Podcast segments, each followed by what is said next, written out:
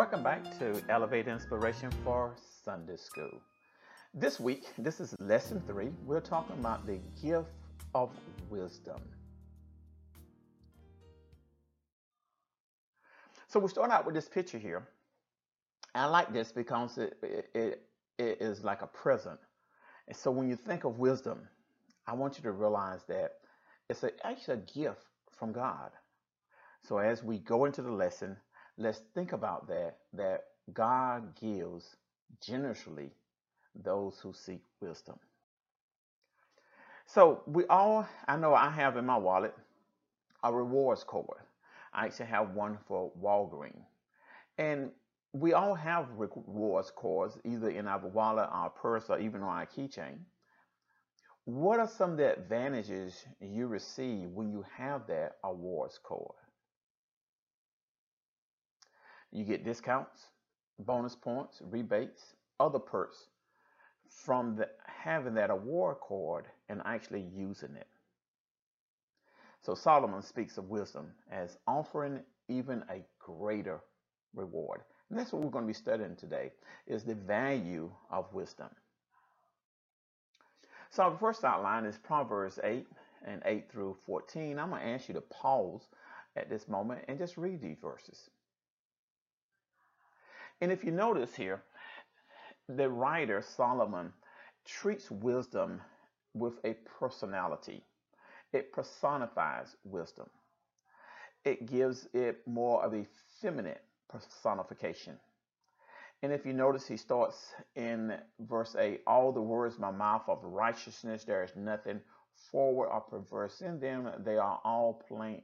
They are all plain to him that understandeth, and right to them that findeth knowledge. Now, I want you to focus on verses 10 and 11.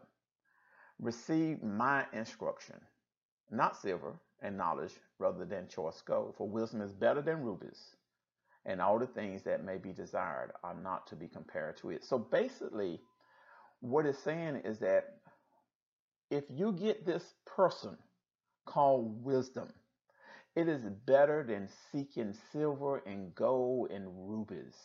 Wisdom has more value than the prosperity that we can get into this world.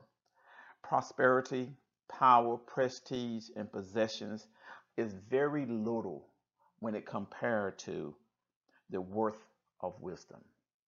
And that's what this that's what Proverbs Solomon is trying to explain to us here. So the next outline is the wisdom of wealth. Correction. Wisdom's wealth. So if you look at it, verse 14 talks about the promise to seekers, and verse 18 through 21 is providing real treasure. And I want you to focus on those last two verses there.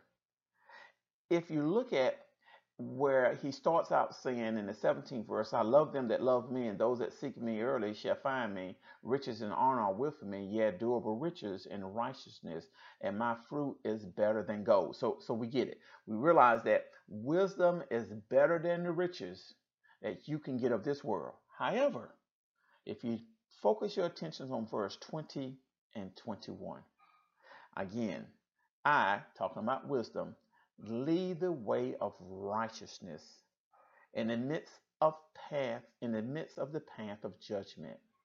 And then the last verse that i may cause those that love me to inherit substance and i will fill i will fill their treasures. So basically it describes wisdom. And if you notice wealth is not needed to live a life of blessing and peace and joy. But if you get wisdom, then you're going to be able to get the treasures of life. But you got to seek wisdom first. And if you seek wisdom, then the aftermath of wisdom is going to come treasures. That's really interesting the way he puts that. Don't seek the treasures, seek wisdom, and then the treasures will flow with it. So, think about this for this question. If you suddenly had doubt, if you suddenly, suddenly had double the amount of godly wisdom you have now, what would neighbors notice different about the way you live?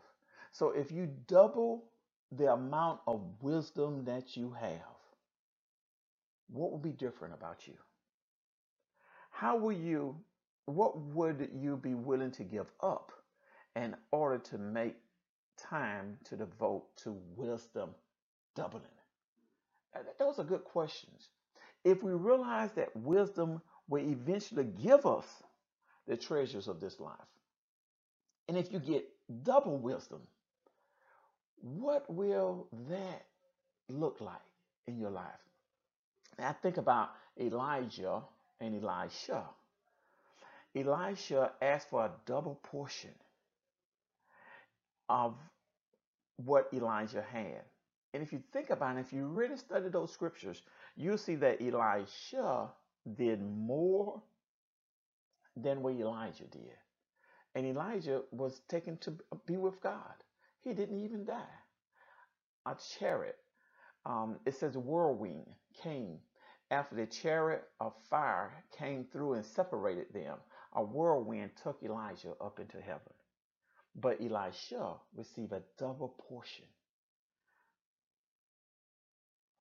Jesus says it so much better in Matthew 16 and 26. What is it? What is a man profiteth if he shall gain the whole world and lose his own soul? So, what profit does he? And of course, the implies nothing. If you gain all of the material wealth and if you lose your soul, what profit is it? To gain all of the world has to offer at a loss of wisdom, it results in tragedy.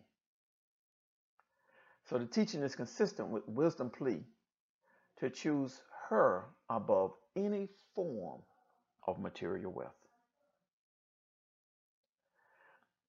So we show that we value most by where we spend our time.